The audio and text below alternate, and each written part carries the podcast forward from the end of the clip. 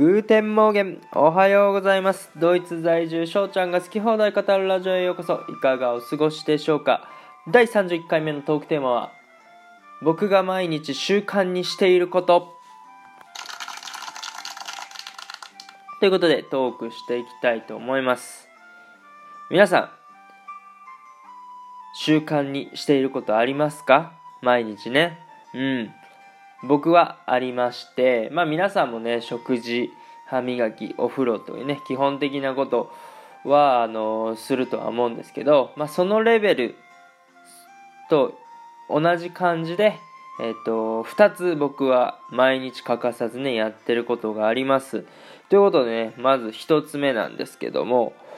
1つ目、ヨガです。まあこれに関してはね、あのーキキさんとのコラボの方でも言わせてもらってますし、まあ、たびたびね、ライブの方でも、まあ、ヨガしてるよみたいな、ヨガしながらちょっと、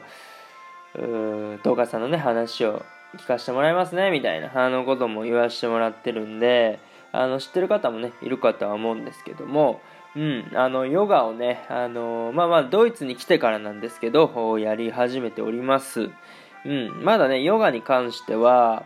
始めて、どうですかね。半年ぐらいですかね。うん、ぐらいだと思います。で、まあまあ、なんでヨガを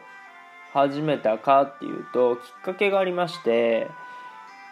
まあコロナのね、あの自粛期間があったじゃないですか。んで、あの、ろくにやっぱりサッカーもできずに、あのー、まあ、自分家の庭でリフティングする、で、外で走るくらいしか、まあ、できなかったわけですよ。で、そんな時に、まあ、ちょっと、まあ、自分を見つめ直す機会としてちょっと使ってたんですけど、その期間を。あのー、なんだろうな、まあ、めちゃめちゃ体が硬いってわけでもなかったんですけど、まあ、やっぱり、もうちょっとね、あのー、しなやかにね、体が動かせたらいいなとかも思ったし、あの、結構なんだろうな、サッカー選手でもヨガをやってるって話を聞いてて、で、香川真司選手とか、岡崎慎司選手とかねあの聞いたことあるかもしれませんけどそういう有名な選手たちがあのやってるっていうのを聞いてねうんなんか僕もやってみようかなと。ねやらないよりはやった方がいいしでヨガっていいって聞くんでうんあのー、そういうことでね始めました。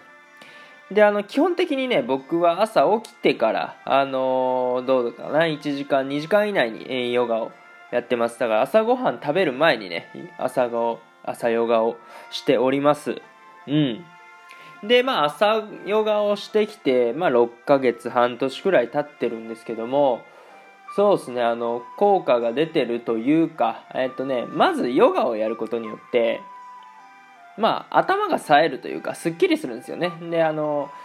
なんですかね、凝り固まった体とかを、まあ、ほぐしてくれるし、うん、一日生活する上でその朝ヨガってのはなんかいいなって思います。はい。皆さんもね、あの、もし朝時間ある方って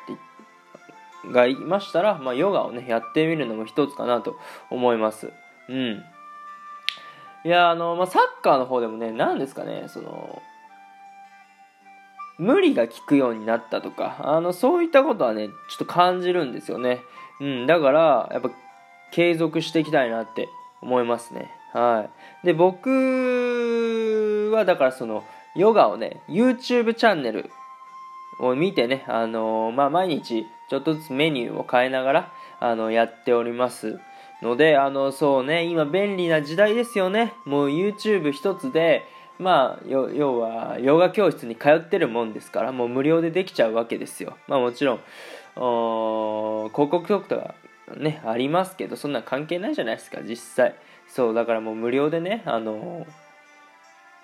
ヨガ教室を受けれるということなんですよ。まあもちろんあの直接指導をねされるってことがないのであの間違った方法とかでやっちゃうと、まあ、意味なくなっちゃうっていうねあのリスクというか危険はあるんですけども、うん、しっかりその細かいところまでね YouTube の中で描かれた先生がね説明してくれてるのでうんまあ、そこはその先生に従って、えー、やっていければなと、うん、やってい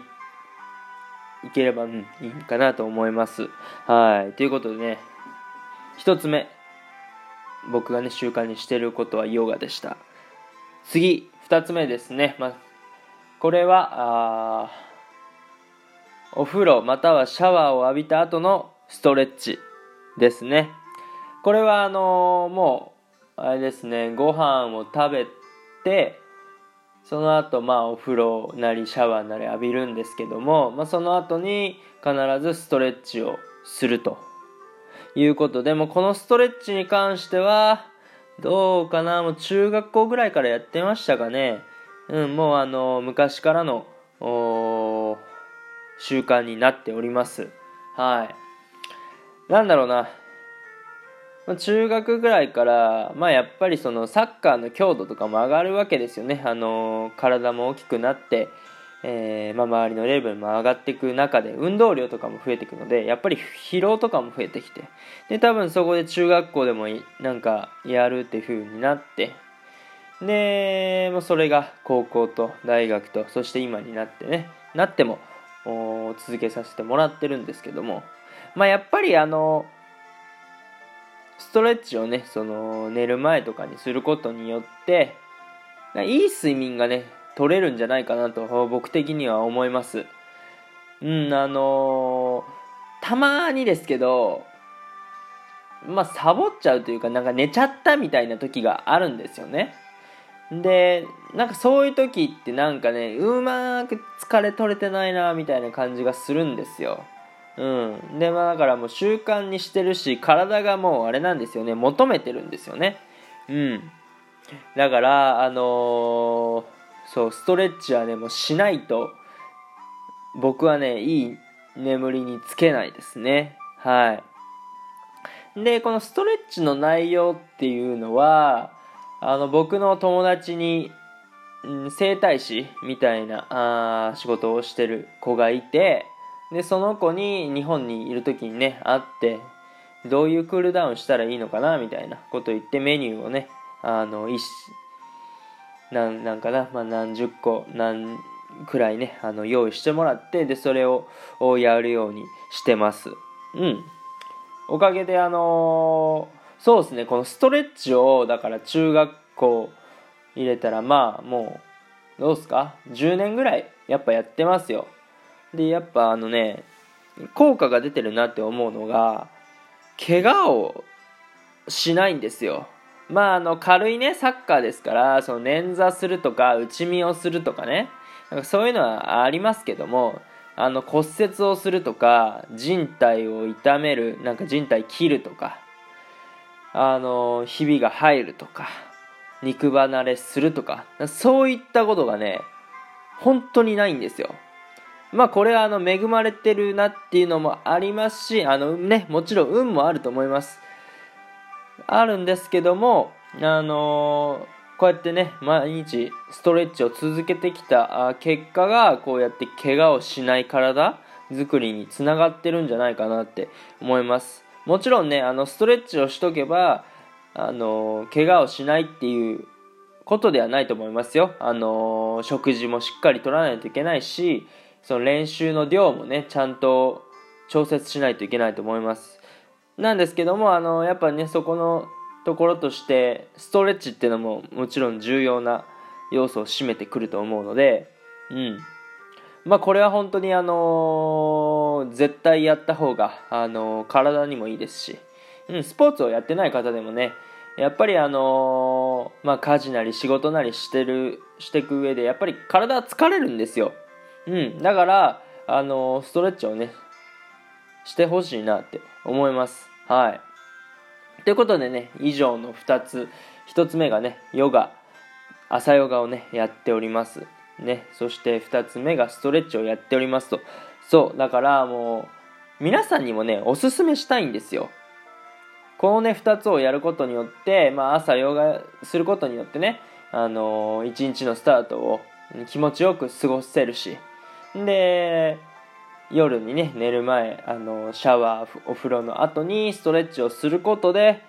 うん、その一日の疲れっていうのをリセットできると。で次明日のねあの翌日の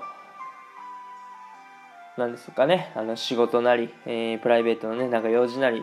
ていうのを、うん、すっきりした形で過ごせるのではないかなと思うのでぜひぜひ、えー、やってみてください。ということでね今回はこの辺にしておきたいと思います。今日の話がええやんとね思っていただけたらフォローいいねとそして Twitter、Instagram のフォローもよろしくお願いします。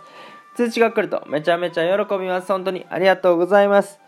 インスタグラムでは僕のドイツ生活やサッカーしてる様子を少しだけ公開しておりますのでそちらも覗いてみてください。またご質問ご感想等があれば質問箱や Twitter のリプライ DM そして匿名で質問できるペングでも受け付けておりますのでお気軽にお問い合わせください。